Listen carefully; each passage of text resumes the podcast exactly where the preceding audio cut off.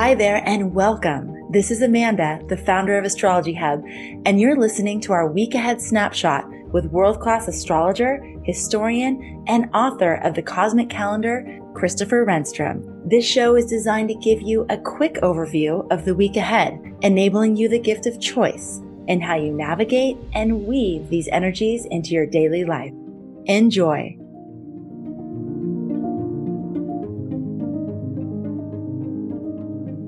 Hello, my name is Christopher Renstrom, and I'm your weekly horoscope columnist here on Astrology Hub. This week, I wanted to talk to you about the planet Jupiter and what it means to you with its approaching sextile to the Sun on April 15th. Now, Jupiter is one of those planets that always brings a smile to someone's face whenever you mention it in astrology. It's, it's associated to good fortune and higher purpose we think of abundance and bounty when we hear the word Jupiter, and we get all sorts of excited about all the good things that are going to come our way. Like maybe we'll win the lottery or get this exciting opportunity, or find that we've inherited millions from some sort of rich uncle that we didn't know about. The word that's often used for Jupiter is the word expansion.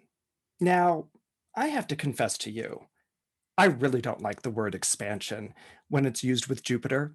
It always puts me in mind of expanding waistlines and thunder thighs, things that are sort of like huge and growing more enormous. I like to think that it's a little bit more to Jupiter than just that. And so I'd like to sort of backtrack a little bit and give you a little background on this planet. Jupiter, like Venus, is a benefic. Benefics in astrology are the two planets that are uh, given the assignment of bringing good things into your life. And the reason that they're called benefics is because they're pure, bright lights in the sky. The malefics aren't so bright and aren't so pure. Mars looks a little red and rusty in the sky, and Saturn looks a little faded and slow moving. So that's why those planets were called the malefics. Oh, but when you look at Venus, like you can nowadays in the morning, just before sunrise, you can't miss her. She's absolutely bright and resplendent. And the same is true of Jupiter. Now, where Venus is given the job of, of bringing good things to people by bringing two people together to create more people. Jupiter's assignment is to bring all those different types of people together to create a good society. And indeed, that idea of the larger picture of society, how people function in a group, is a specifically Jupiterian task. The reason for this is that Jupiter, which is his Roman name, was named after Zeus, his Greek counterpart. And Zeus was the god of the polis in Greek society. In other words, Zeus was the god of government. All right. And we actually even get our democracy from the Greek model.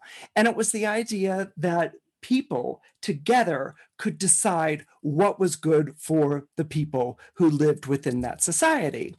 Now, you can have social classes and stratifications and things like that. And they did back then, and we do nowadays. And nowadays, we're actually going through a big rethink in, in regards to that, not only in terms of our country, but in terms of the world. And this is all actually from the spirit of Jupiter. Okay, Jupiter is the idea of, as I said, bringing people together to benefit in a society. And it's this idea that if a society is good, then the people are happy. Now, some of us, when we think of that, think, well, that's rather silly, or that's rather not, uh, or and maybe even a bit naive.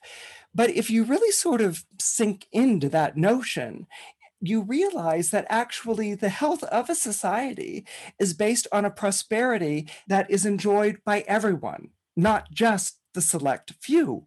And again, these are kind of the traces or the roots of Jupiter. So when Jupiter comes into your life, okay, it's not just sort of like a giveaway, uh, sweepstakes, where it's handing things off to people and patting them on the head. Uh, Santa Claus even has a stricter criterion than that. You know, you go into the camps of naughty and nice.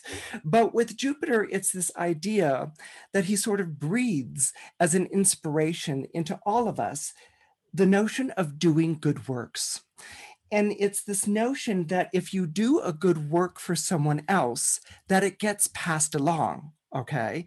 And that's, it's kind of like think of a drop on water and it's sending out a ripple effect.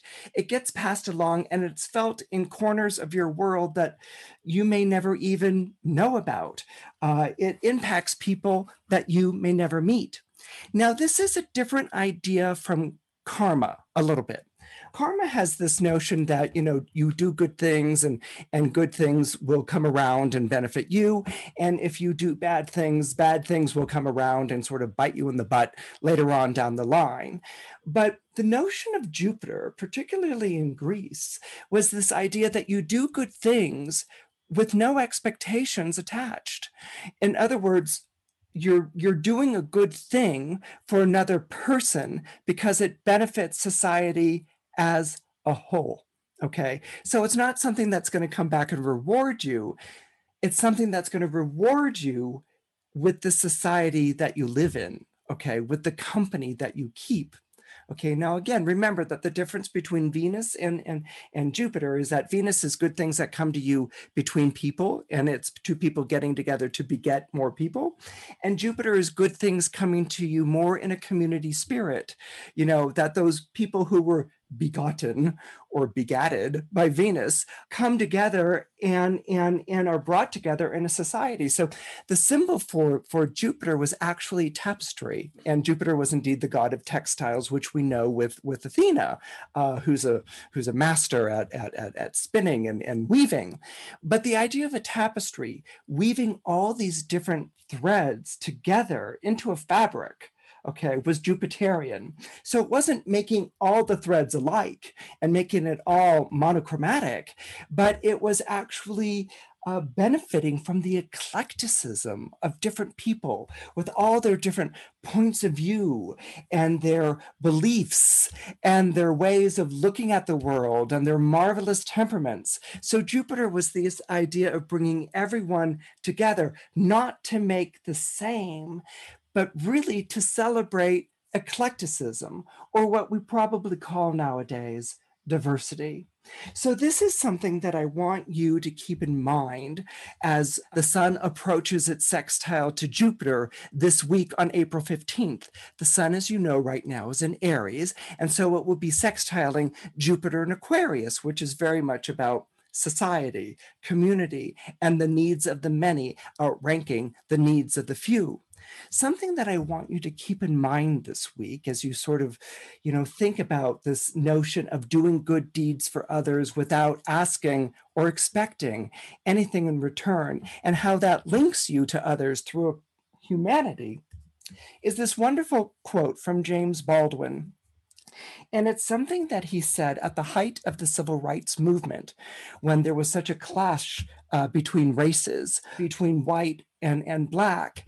And he said this very interesting thing. He said, There is no them, there is only us.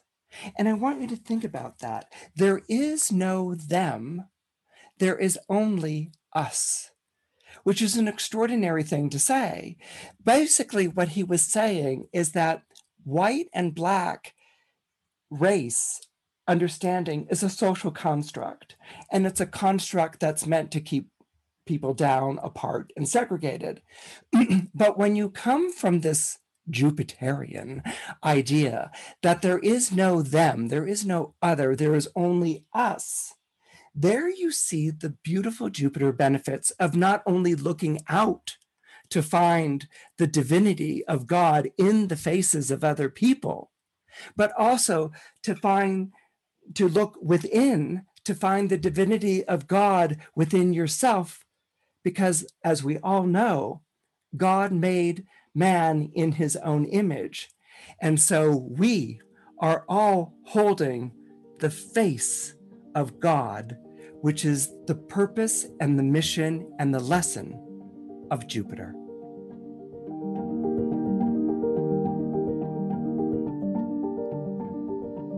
Your weekly horoscope is brought to you by Astrology Hub. If you'd like more extended personalized guidance from Christopher by sun sign and rising, make sure you subscribe to receive the free weekly horoscope delivered via email to your inbox each Sunday. Just go to astrologyhub.com slash horoscope and start receiving even more free personalized guidance today. That's astrologyhub.com slash horoscope. And if you love what we do and would like to support our work, please subscribe to the podcast, give us some stars, and if you feel inclined, leave us a review. It does so much to help us get quality astrology out to the world, and we're grateful for all the time that you take to do this. Thank you for listening in today, and as always, thank you for making astrology a part of your life.